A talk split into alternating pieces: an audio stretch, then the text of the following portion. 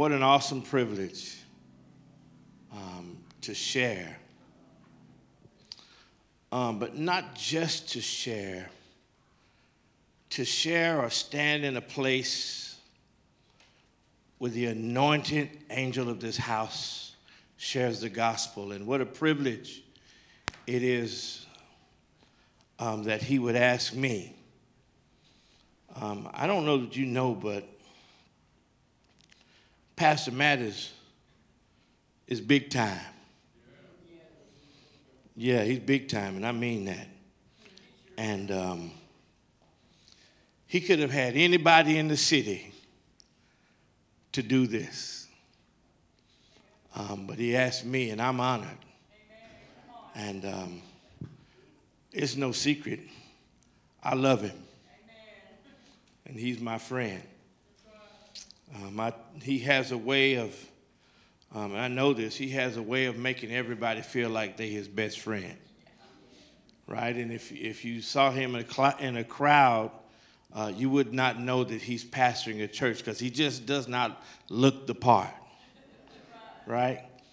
Um, and so I'm honored um, to, to do this, and um, I solicit your prayers. Let me just tell you, let me warn you. There's not a clock anywhere up there. And so I was raised in a church where, in the black church, it's a participatory church. Is that a word? To where you participate. And so the preacher would say something and, and they would say, Amen. And he'd, whoo, okay. And if we didn't do that, he'd keep pressing the point till your stomach start growling. So I'm kind of used to that. Um, and so I want this to be a time of sharing. And um, I want, I pray that God has just seasoned you that, um, that you would receive uh, in the spirit that God has given it. And so, um, if you got a Bible, if you got a digital Bible, if you got anything like that, if you just hold it up for me and if you just repeat after me, I say this every time before I read the word in the morning. Just repeat after me. This is my Bible. I am what it says I am. I can do what it says I can do. I'm a believer, not a doubter. I'm a doer, not just a hearer. And my life is the better after having heard the word of God. Faith cometh by hearing, and hearing by the word of God. I say that to myself before I read God's word because I believe uh, that faith does come by hearing. And so, what I do, I say to myself the word of God, and what it does, it gets in my ears and then it appears in my life. And so I am a believer. I'm, I'm not a doubter. I'm a doer, not just a hearer. And guess what? Because I'm a doer and not just a hearer, my life is the better. Yeah, yeah. So I say what he says. I pray what he prays. And so I pray God's word and I say, God, would you honor your word? You're not a man that you should lie, nor the son of man that you could. If you said it, if you gave the proclamation, it is absolutely his job to provide the manifestation of what he proclaimed. And so I trust him. And so that's why you, I, I, I say that. Uh, so, Mark chapter 8, uh, verse 22 through 26. Mark chapter 8, verse 22 through 26. Uh, really, I, I really don't believe that the ear can hear any more than the seat can endure, so I'm not going to keep you long. Amen? Amen. Amen. Yeah. Yeah. Mark chapter 8, verse 22 through 26. They came to Bethsaida, and some people brought a blind man and begged Jesus to touch him. He took the blind man by the hand and led him out of the village. when he had spit in the man's eye. Yeah. And put his hands on him. He asked, Do you see anything? He looked up and said, I see people. They look like trees walking around. Once more, Jesus put his hands on the man's eyes, and the man's eyes were open, and he, his sight was restored, and he saw everything clearly. That, that, that's an amazing thing to see everything clearly. Not, not just your job or, or your children or your wife or your mother. To see everything clearly is amazing. That, that, there's not many people in the world that could say, I see everything clearly. And there are times that I, I think I see clearly, but I really don't. And, and there are times I confess that as a, as a man of God, as a program director, I, I don't see everything clearly. And sometimes um, I think I see Sheena, my wife, clearly, and, and then she straightens me out and says, That's not what I meant. and, and there are times I think I see my children clearly, and she has to interpret them for me. And if I be honest, there are times that I don't even see myself clearly. And somebody has to tell me who I am. But this man saw everything clearly. Can you imagine how amazing it would be in your life if you saw everything clearly? I, I'm gonna tell you, I'd pay for that. I, would write a check right now. I mean, I would. I'd write to see everything clearly. And I told him the other day, I got a, I got an American Express that I could pay for that, and it's a good one too. Um, it, it, it'll take you where you need to go. If I need to escape, men, you need to escape to Paris, I could get us there. I may not be able to get you back, but but but I could get you there. Uh, uh, uh and and he saw everything clearly. Father God, as I speak uh, to your people today, I, out of the word, I pray that your word would be made flesh. I pray that, God, that we would move in a supernatural way. I pray that our lives would be changed by the power of the Holy Spirit. In Jesus' name we pray. Amen. Uh, verse 26, the last verse 26 says, And Jesus sent him home, saying, Don't even go to the village. I was raised, I was raised in, a, in an era um, where we respected age. Yeah, if, if, we were young and if somebody had some age on them, we stopped talking. We said, yes, sir, and no, sir. Yes, ma'am, and no, ma'am. And we, we respected age. And uh, I was raised in church, and so we respected age, we respected pastors, and especially if you were young and gifted.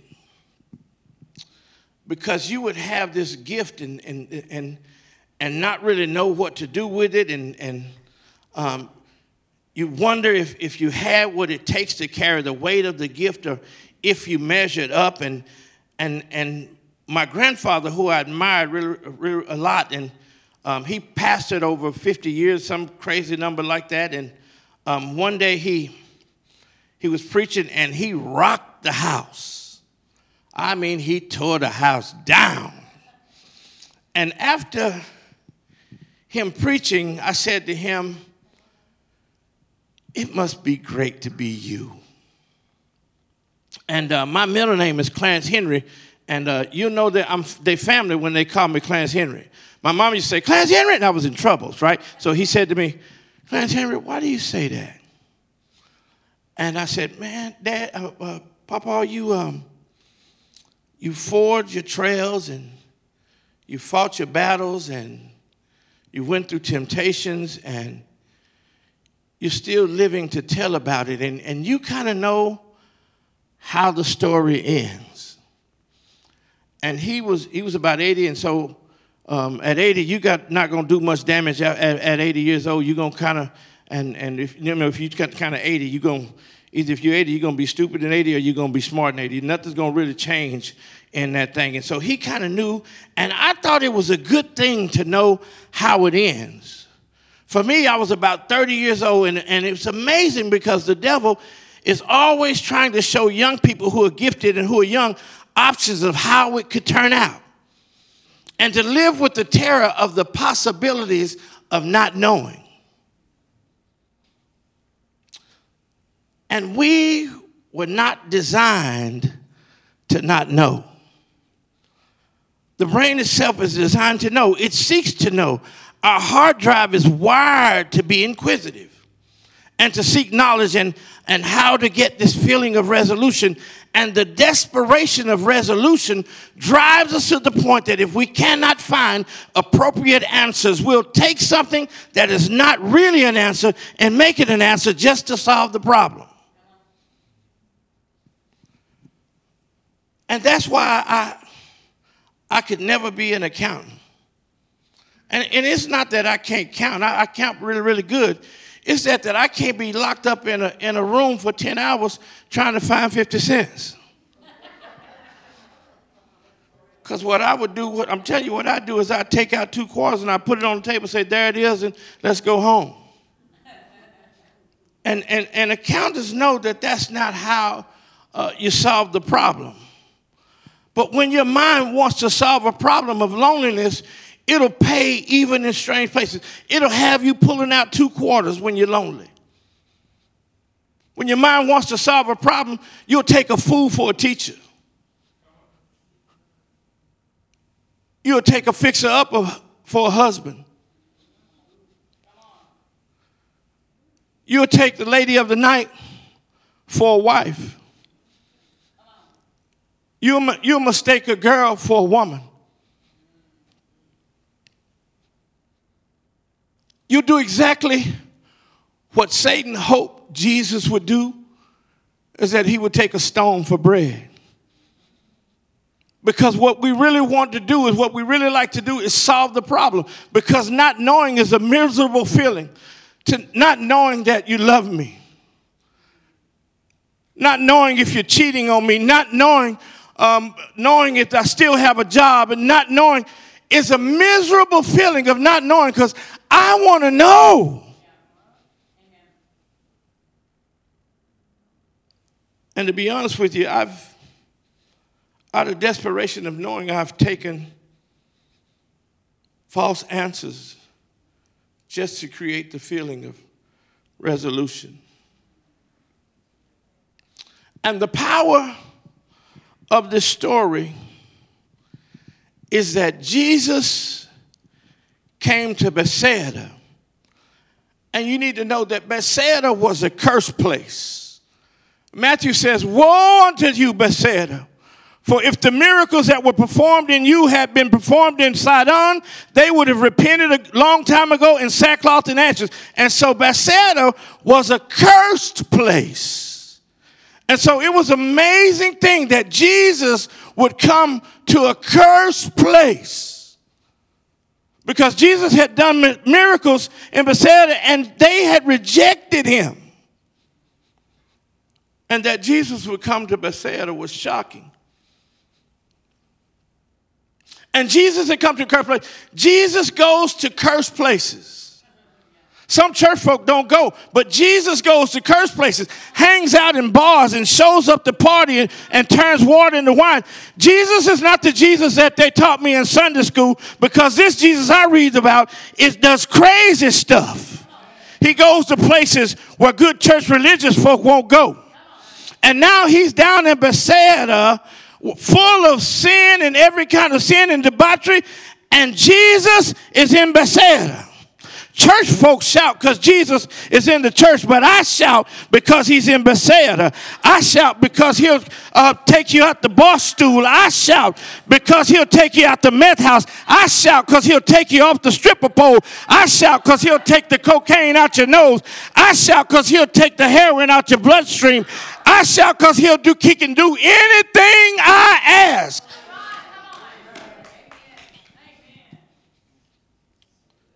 Jesus will go to Bethsaida to get you. And that he is waiting on you in your scary places. And so they bring this blind man to Jesus. And see, you have to you have to understand that blind people can survive off of the familiar 10 steps to the refrigerator.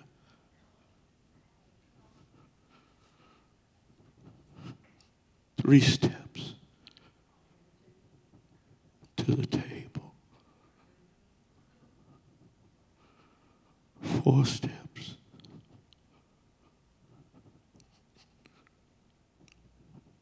To the stove. And I can take care of myself. And as long as I can count out the steps and know the routine, I can function fine. But to bring a blind man out of the familiar and to put him in a is a terrifying situation. Can I just submit to you that we serve a God that will not come in your comfort zone? We serve a Jesus. He will not come where you've counted all the steps and you know all the rules and you can play the game and you can handle it. He'll take you out of the familiar. He'll take you to the scariest places, into frightening places, into places of not knowing, where you're not sure of yourself. God will put you in places where you're not appreciated and not respected and not revered. God will put you in a new environment. But in order for God to do what He's getting ready to do, you've got to be willing to leave the familiar and walk away from what you've counted out the steps. Because Jesus has a way of doing the greatest miracles in the scariest places. My Bible tells me that Jesus is a very present help in the time of trouble. And if there's somebody in the room today who's in trouble, you ought to holler out, Help!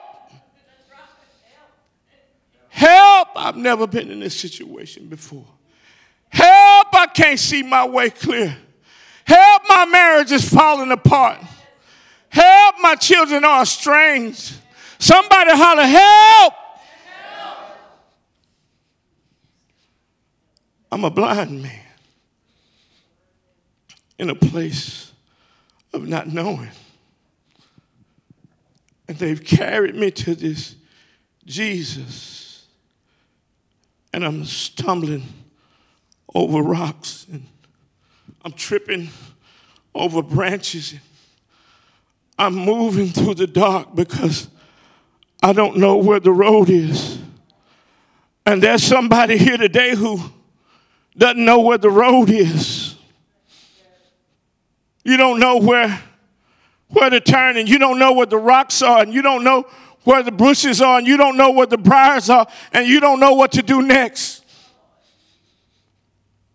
In fact, if we were all honest, God has taken us in the last two to three years in the COVID area of some scary places. We've experienced, we've been scared to go to restaurants and grocery stores and buying up all the toilet paper and sanitizer True story. I was in a I was in a Zoom meeting, and uh, a guy sneezed in the Zoom meeting, and another guy pulled his mask up. Scary places. And, and, and, and, and I, I, don't, I didn't much blame him because I'm a big dude and I don't look good kissing respirators. And so he takes us to scary places.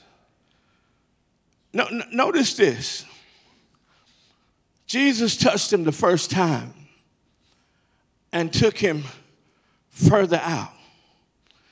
If I, if I had time, I would tell you how that God is calling you to launch out into the deep, to take the flotation devices off and get out the kiddie pool.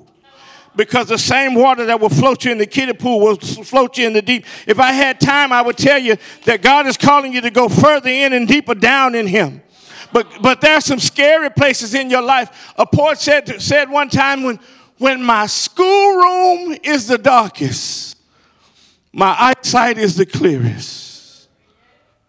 Heard somebody say, I walked a mile with pleasure. We chatted all the way, but left me none the wiser for all she had to say. I walked a mile with sorrow. Not a word said she. But oh, what a lesson I learned when sorrow walked with me. There are times God will take you to some places of sorrow. Can I just submit to you that there are some times where I've made some mistakes or some things just happened to me and mama couldn't get me out. Grandmama couldn't get me out. There's a song that says, I searched all over, couldn't find nobody. It says, Nobody greater. Nobody greater than you. And, and I got put in some places where nobody could help me out. But I cried out to Jesus. And he heard my cry. And he answered me. And I don't understand why, other than the blood of Jesus, what can wash away my sins? Nothing but the blood of Jesus. What can make me whole again. Nothing but the blood of Jesus. Oh, precious is the flow. That makes me white as snow. Nothing but the blood of Jesus. For it reaches to the highest mountain and it flows to the lowest valley. The, the blood that gives me strength from day to day, it will never ever lose its power. And there are times I have to lean on that. I heard an old, old story how a Savior came from glory. How he made the lame to walk again and caused the blind to see. Come on, y'all know the story. I heard about. I heard about. And so now I have victory in Jesus. And so Jesus led the man out. Can you imagine being blind in a new place? Jesus led him out and spat on his eyes, and, and then he touched him and said, What do you see? He looked up and said, I see people. They look like trees walking around. There's something about the art of not knowing. The art of not knowing is simply this God, I will be comfortable in the uncomfortable. God, as long as you know the road, I'll follow you. Tripping over rocks, going through branches. God, if you know, as long as you know the road, I'll follow you. Oh, oh, oh, I trip, but I follow you. I, I, I skin my knee, but I'll follow you. The art of not knowing is the Lord is my shepherd. I shall not want. He maketh me to lie down in green pastures. He leads me. The art of knowing is, yea, though I walk through the valley of the shadow of death, I will fear no evil. Why? For thou art with me. Thy rod and thy staff, they comfort me. I love this part. And surely, surely, goodness and mercy shall follow me all the days of my life, and I will dwell in the house of the Lord forever. The art of not knowing is being comfortable in the uncomfortable. God, I don't know where you're taking me to, but I'm getting off the porch, scared, nervous, tripping, making mistakes, getting up. I'm following you. God, as long as you know the road, I'm going. I'm not worried about where I'm going. God, I'm trusting you the best I know how. The art of not, of not knowing is knowing that God is in control. But there's a secret. There's a tuning that has to take place. There's a spiritual ear tuning that has to play, take place. Jesus said it this way My sheep know my voice, and a stranger they will not follow. My sheep, if you're not blood, blood bought, blood washed, he's not talking to you. He said, My sheep know more voice and the stranger my father. I got four boys and, and, and they play sports and they hung out outside and done all that kind of stuff. And I would say this, I'm gonna say it fast, you're not gonna say what I'm saying, but I'm gonna say it slow and you understand it. They'd be standing out there with some other boys and I say, son of mine. And they all stop. And turn around and look at their daddy. Now the other boys didn't stop. My sons stopped because they know my voice because they spend time with me, because we hang out, because I'm a provider, because I'm a protector. My sheep know my voice, and a stranger they will not follow. How you know your father's voice is that you have to spend time with him. And I, I, want, I want you to know how I want to demonstrate how you can be blind and follow God. I want to demonstrate how you can be blind and follow God.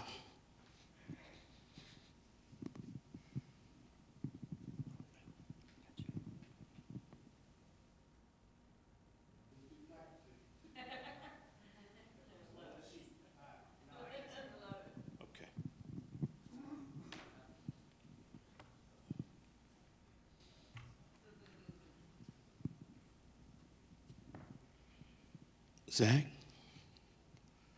do you trust me? Yes. Zach, do you trust me? Zach, would you take two steps forward? Zach, would you take one step to the right? Zach, would you take another step to the right? Zach, would you raise your right foot up? Zach, would you step over? Would you take your left? Zach, would you do me a favor? Would you take one giant step up? Zach, take your left foot and move forward. Now, Zach, I need you to take one step to the left. Zach, would you raise your right foot up? Step over. Step over. You're almost there. Step over. Step over. Zach, would you step back? Over. I got you. I'm always with you. Zach, would you step, and take another step back? Just a step back. I got you. I'm with you. I'm not going to leave you. I'll never let you fall. Zach, would you raise your left foot up and step over backwards? Zach, do you trust me? Zach, do you trust me? Son, would you sit down?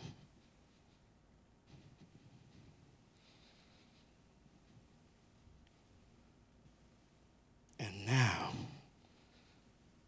you know why I took you.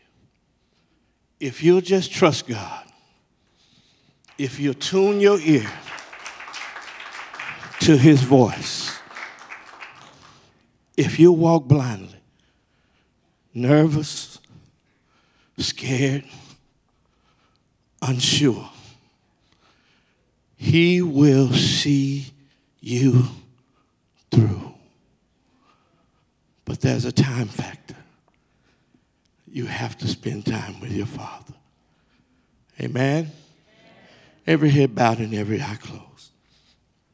Father, we thank you again for this time. God, we pray that you would help us to trust you more. God, to be honest, there are sometimes we just are unsure of what to do and what move to make. God, help us to trust your word that says that you would never leave us nor forsake us. That you've never seen the righteous forsaken nor its seed begging bread. God, we trust you. Help us to trust you for provision, for making a way out of no way, for being a doctor in the hospital room, for being a lawyer in the courtroom God, that we would trust you even the scariest places of our lives. That we would know that you would be there waiting when we get there. Father, I pray that you would move on your people. God, that our faith would be increased. That they would, we would please you with faith, God, that we would walk by faith and not by sight.